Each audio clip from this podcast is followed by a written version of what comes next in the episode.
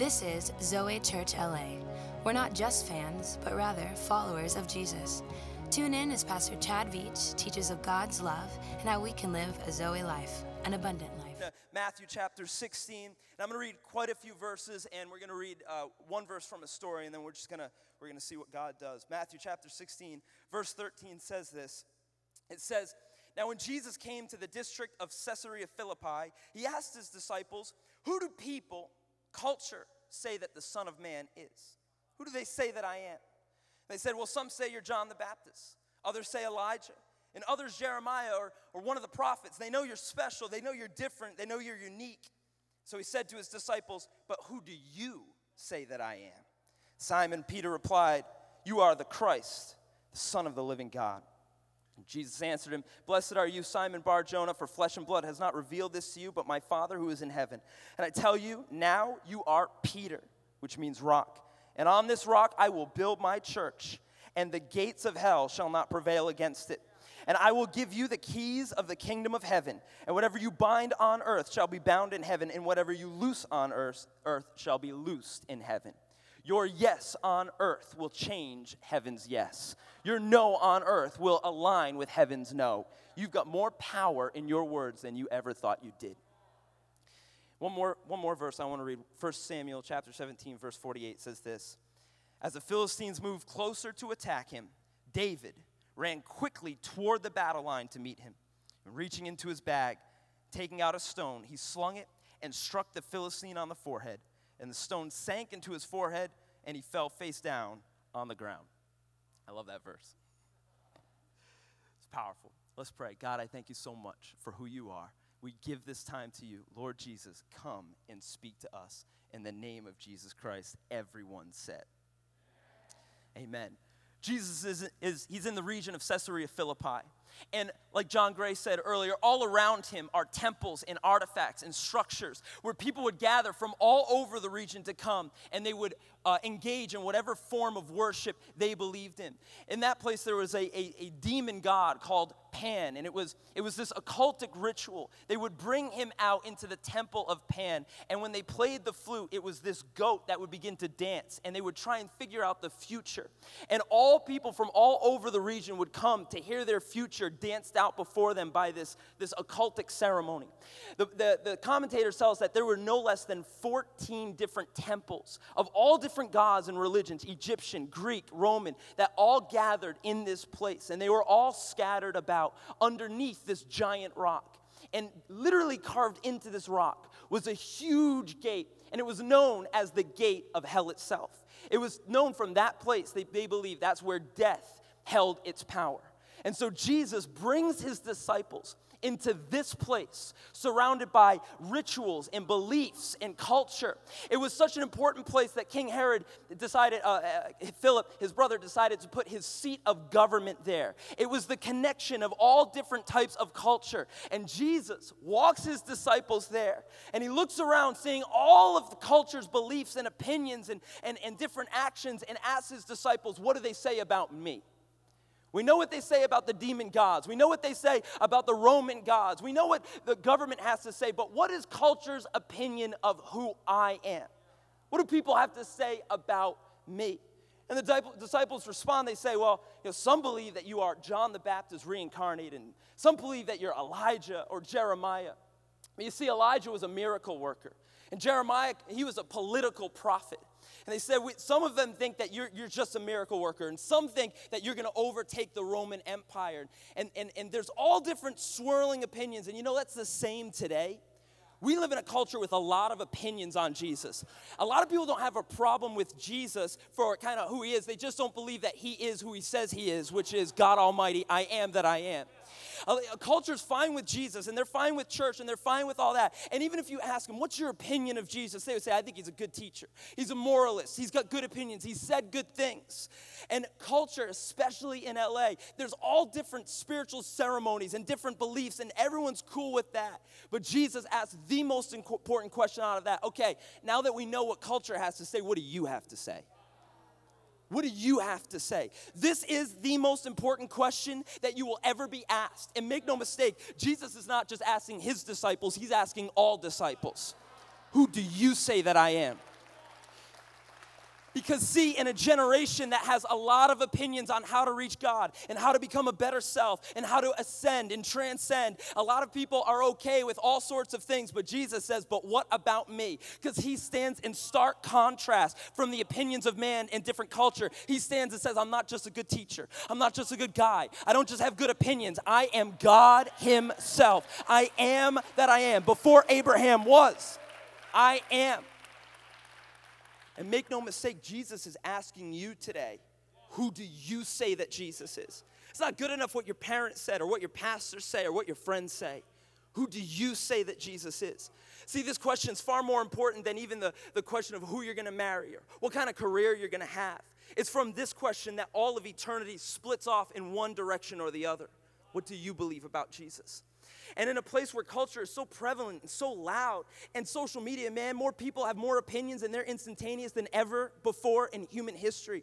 There's so much noise. I hear Jesus' words cutting through the noise saying, But what about you? I know what they say, but what about you? I know what culture preaches, but who do you say that I am? And you're going to have to answer this question for yourself. You're going to have to confront this truth that Jesus says, I am God, and beside me there is no other. So, who do you say that I am? It matters what you say, it matters what you speak, because your words create worlds. And Jesus is saying, You're going to have to stand up, you're going to have to speak. And I believe the church exists to stand up, to speak, and to show Jesus to the world. I believe you exist to stand up to say something. The time of being quiet, withdrawn, mediocre, normal is over for the church. Have you noticed? We are in a spiritual battle. It has gotten real. You can't just say what's good for you is good for you. Now you've got to say, I know what I know. I'm called to what I'm called to. I believe what I believe, and hell can't shake me. You can't stop me. I know in LA, everyone's so friendly out here and so kind, but I'm from Boston. Everybody's mean there. Every once in a while, you have to stand up and say, I don't care what you have to say. I've got to die on this hill. I've got to make my stand on this hill. And nothing is more worthy of your life than the God man, Jesus Christ. Who do you say that he is? Who do you, what do you believe about him? Because you're going to have to stand and you're going to have to speak it. And make no mistake, there are a lot of other voices that you are going to encounter in your journey. And it's important what you say because a lot of other people are talking. I think about David. He's all he's trying to do is bring cheese and crackers to his brothers. That's a very simple job.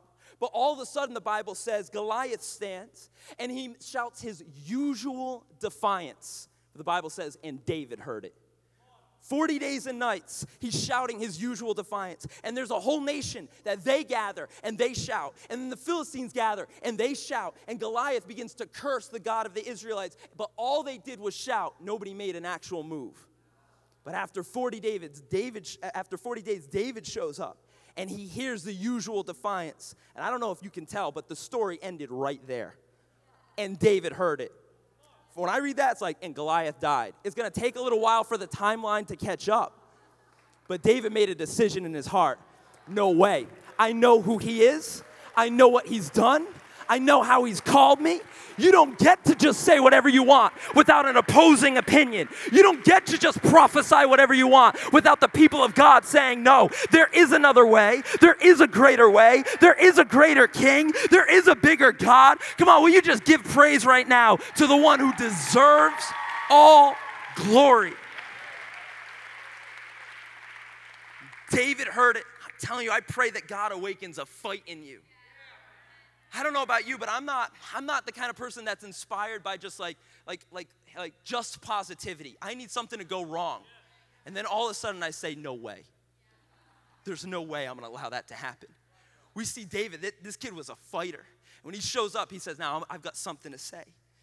And he begins to ask around, Who is this guy? Because I'm going to I'm going to take him out. And the very first voice he encountered was the voice of his older brother, Eliab.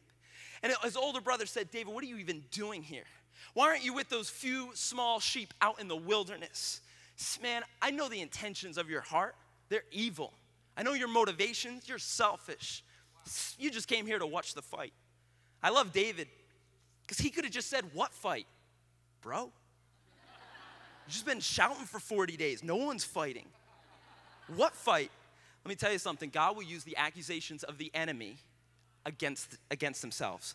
Because see, because see, Eliab, Eliab accused him of just watching the fight. But the end of the story is that Eliab was the one watching the fight and David was the one with the sling and the stone. I want you to know it doesn't matter what they say now. Let God be your vindicator. Let God represent you. Let God go before you because even what they accuse you with, God's going to turn around for your benefit. Interesting. The first voice he, he hears is the voice of opposition is the voice of familiarity. He says, I know who you are. You're a shepherd boy. Why don't you go with those few small sheep where you came from? Because, see, nobody's got a problem with you when you're doing small things. But when the conference begins to sell out this place, that's when the negative press starts. See, when you begin to actually live out your life for Christ, that's when it gets difficult. It's like my life wasn't that difficult until I got saved. Now it's more difficult. Yeah, because there was no opposi- opposition because you weren't a threat. But now when you begin to stand up and say, I'm gonna do something with my life for Jesus, that's when hell begins to shake. And the first voice that he hears is a voice saying, Sit down, shut up, go back to who you used to be. And it's interesting that it's his older brother, someone that should be on his side, but can't see his calling, can only see his past. He can't see his future, he can only see what he's already seen from David. I know you, you're just a little shepherd. I know you, you're a nobody. Go back to that. He says this I know your heart, it's evil. And you know, sometimes there's great people in your life that can't speak to where you're going. They can only speak to where you've been. But I thank God that every once in a while, God brings a prophet, a pastor. He'll bring leaders, He'll bring right voices into your life. Maybe moments at conferences where God will open your eyes and show you a vision. It's like when Samuel came and he passed over Eliab, who had the look but didn't have the heart. And he went all the way down to David and he poured the oil on David's head. So, all these days later, when Eliab was saying, I know your heart, David said, Well, I still got the oil on my hair.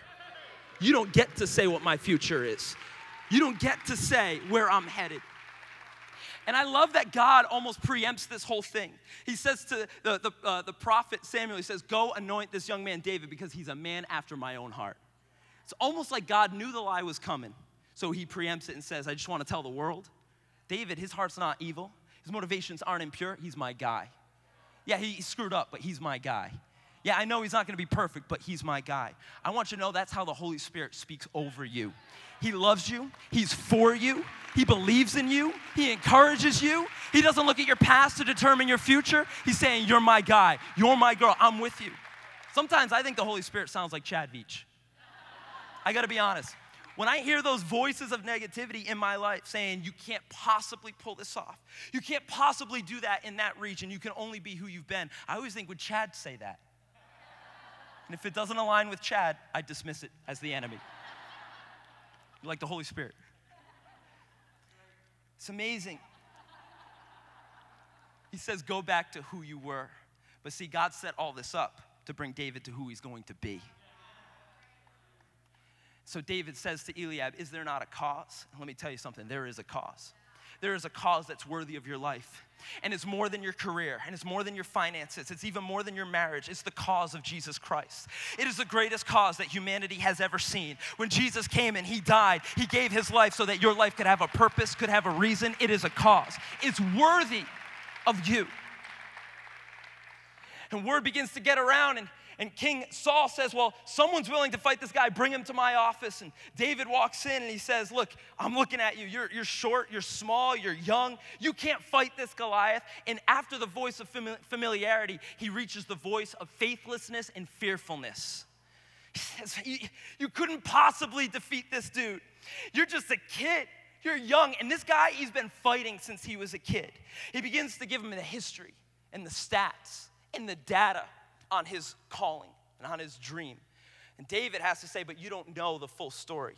Just because you haven't seen me take out something doesn't mean I, I haven't before. But see, God had developed David in that secret place. Where, those, where he's a shepherd with those few small sheep, there were lions and there were bears there. And so when the voice of faithlessness comes in, David has to remind himself we overcome by the blood of the Lamb and the word of our testimony. He had to say, This isn't the first big dude I've taken out. I've taken out a lion, I've taken out a bear, and this guy, he's not even a bear. This is gonna be easier than it was. He had to remind himself of what God did before. Because even if people have never seen it before, it doesn't mean God's not calling you to do it. You know, I think it's interesting that he tried to put his armor on David. He tried to, the one that wouldn't go after the giant tried to tell the one that would how to do it. Oh, seeing that you're gonna do it? All right, do it this way. But see, they didn't call you. So sometimes they can't direct you. You need to hear the voice of the Holy Spirit and you need the voice of leadership. But if other people can't see it, you say, Look, I love you, I'm for you, but I gotta do this thing my way. I know, no, I know nobody's seen it done this way, but God's calling us to do a new thing in a new way because we serve a creative God. And I believe this church is not gonna look like other churches. But Zoe Church is in a unique region, and there are unique giants, and we're gonna do it in a unique way. It might not look like churches down the street, but that doesn't mean that God hasn't called you, anointed you, and prepared you. You got a sling, you got a stone. This giant's going down.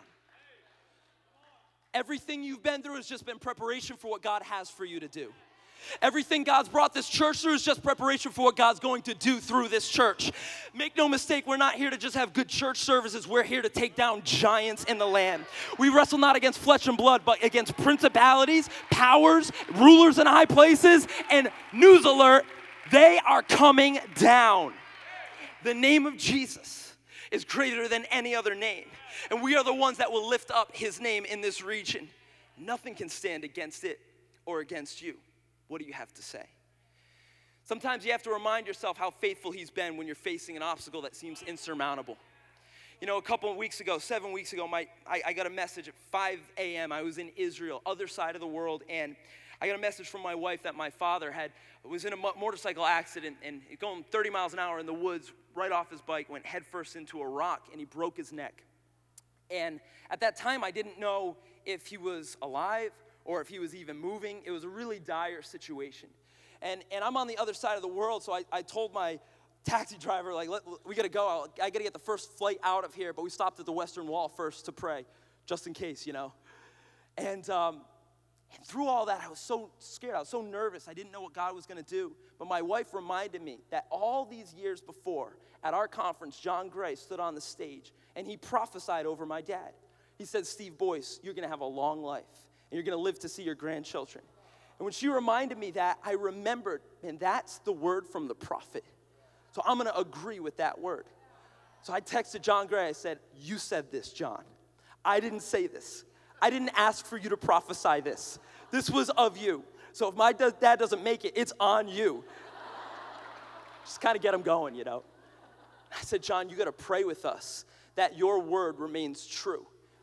And I literally got the message out as the plane was flying. 14 hours, I didn't know, but John was praying. Your pastors were praying. People all over the world began to pray. When I landed, I didn't know if I was going to land to a message that my dad hadn't survived through, through the, the night. But, but what happened was it's so a miracle. The doctor said that the, the, the fracture that he had, he would at best be a paraplegic. At worst, it was going to be death. But not only is he alive, he's 100% healed. 100%. Every single prayer, every prayer that we prayed shifted the atmosphere. I'm telling you, miracles still happen. They happen in our midst. They happen because the church begins to stand and begins to say, something has to change. He went in with a broken neck on Friday and walked out of the hospital on his own accord on Monday. Come on, we serve a good God. We serve a good God. So sometimes, if you don't have the right people around you, and you're in a good church, and you are going to have the right people, but sometimes, even if you hear the voice of the enemy say, You can't, you can't, you won't, you're not enough, you need to remind him of how big his God is. See, he was looking at David saying, You're small and he's big, but David's saying, You're looking at the wrong guy. It's not David versus Goliath, it's God versus Goliath. And God's a lot bigger. David says, I'm just gonna take this sling and this stone and I'm gonna go out there and I'm gonna go after this giant myself. When he comes close, the giant, which represents the enemy, sin, says, Come here, I'm gonna kill you. And you know, I think that's the voice of sin. I think that's the voice of the enemy that we hear a whole lot. He says, Come closer. It's all right if you go to church, but I'm gonna kill you. It's all right if you serve, but I'm gonna expose you. It's all right how you start, but you know what you were addicted once. I'm gonna get you addicted again. You were stuck in that lifestyle once, and you know it's only a matter of time till I'm gonna get you stuck in that lifestyle again. And you could be in the middle of worship, remembering what you came from, and nervous that, man, I think I might end up there again. I remember we hired a, a dude for our church, and he's such a good guy, faithful. But the first day of his job, like literally, we hired him, he went home, came the next day, he was weeping and he said, Man, I couldn't sleep a minute last night. I was tormented with dreams. Every wrong thing I've ever done was flashing through my mind. And I said, Man, welcome to the battle. You're in the church now.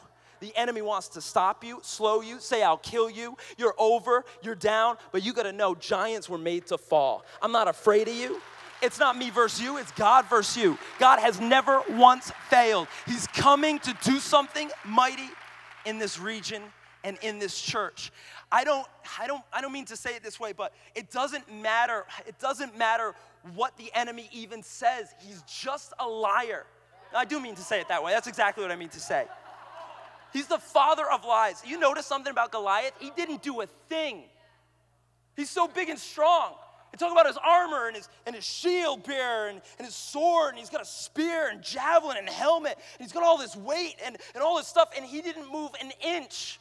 All he did was talk the whole time. The Bible says Satan is the father of lies. Listen, the only power the enemy has over you is the power that you give him if you buy into his lies. That's it. That's it. He has already been defeated in the name of Jesus. Jesus says, Take heart, for I have overcome the world. When Jesus was on the cross, he didn't say it's continuing, he said, It is finished. You got to know that the stone smashed and the giant fell, and sin no longer has authority in your life. Come here and I'll kill you. He doesn't get to kill you, because Jesus already exchanged life for you. Sin and its power is broken over the church. It's broken over your life in the name of Jesus. You can say what you want, but you don't have the strength. He's just a giant propped up scarecrow, and that's it. And the minute you begin to stand, and the minute you begin to speak something else than what people are saying, or what your brothers are saying, or what your mind is saying, the minute you begin to speak something else, you expose the enemy for the weakling he is. You expose the enemy for the lack of authority that it has. Yeah, we are in a battle, but Jesus already told us the end. So we're not fighting for victory, we're fighting from victory. The church is unstoppable because Jesus is unstoppable. You are more than a conqueror because he's made you more than a conqueror. You are the head and not the tail. God is for you. Who? Who can be against you? Doesn't matter if you have demons against you, they are not as strong as the angels surrounding you. God's called you, He's anointed you, He's appointed you, and in the quiet place, He's prepared you for the moments in your life. You're not called to be afraid and you're not called to run scared. You're called to hear something and have a cause rise up on the inside of you. And it might look different than all the people all around you because, because how you approach this thing is different than how they're called. But make no mistake, we are all called to give our life to the cause of Jesus Christ. And when we stand up, we do not stand up alone. David says, You come to me with, with swords and with spears, but I come to you in the name of the Lord. Says, The army of God, the, the, the, the, uh, the commander of God's armies, by the way, whom you defied. He's just letting them know, You're not fighting me, you're fighting him. And all those words that you said, you got to answer to him for. This has already been predetermined. And I love David. He just starts like getting hyped he just goes on. Like all Goliath says, like, I'm gonna kill you. And David's like, oh, I'm gonna kill you. He has like crazy eyes. He's like, I'm gonna cut your head off and like all your friends, I'm gonna give you to the birds and the beasts of the field. And it's like, whoa, whoa, whoa. Back it down. You can see like he's a teenager, you know? Like, what? And he starts, he starts declaring something greater. Because he's saying, I'm not gonna get the glory, God's gonna get the glory. And if you determine to give God the glory with your life, you won't believe what he will decide to do through you. If God's gonna get the glory through this church, then God can trust this church to raise it up as an influencer in the region and, yes, the nation, because you have a national anointing on this church. Just gotta say it the whole nation tunes in because, yes, this is the center of culture, and yes, this is the center of voices, but I believe the church can influence that culture. This church can influence that culture. You have no idea what you're gonna change through who you are. So, the, so David stands up and begins to speak, and that's what it takes. You have to stand and say something. It's almost like it's not enough to just believe. It's not enough to just have the sling and the stone. You have to stand and you have to declare. And God's waiting to say, What do you have to say? We know what everyone else has to say the news and history and culture, but what does the church have to say?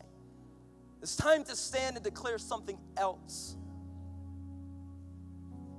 And he begins to declare the truth. Eliab lied, Saul lied, Goliath lied, but David begins to speak the truth. And all of a sudden, the circumstances began to change when one man stood up and spoke truth. A couple weeks ago, we were in Washington, D.C., and we were kind of late for our flight, but I really felt like from God, like I got to go to the Lincoln Memorial. I don't know why, I can't understand it. I just felt like I got to go there. When we were there, we saw truly one of the greatest presidents and read his words, the great emancipator. Amazing. And I was moved, you know, and I started getting like all choked up, and I'm like, man, what's happening to me? You know, I'm turning into my mom. Like my mom's like one of those prayer warriors that like prays over the flag, you know, like one of those old school '90s intercessors. You know, I don't even know what that word is. Like what? She's like, and, and I'm there, and I'm, I'm beginning to weep over our country. You know, and I walked down the stairs, and and there are all these people that are gathered for a parade, and and smiles and cheers, and I'm like full on.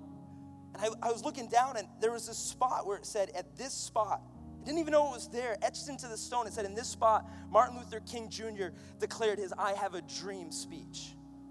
When I looked back, I saw the statue of the great emancipator, and I looked forward, and you see the Washington Memorial, a straight line over the Capitol building, which is the governmental power for the whole world. I never knew, like, that's where he spoke this speech.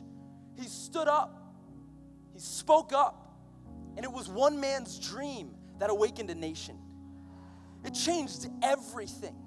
When he began to speak, it didn't matter what the structures or societal powers were saying. That dream began to shoot into the atmosphere and it began to change governments. It began to change people. It began to change society. It began to change hearts. It's like when he spoke, it got etched into stone because one man was brave enough.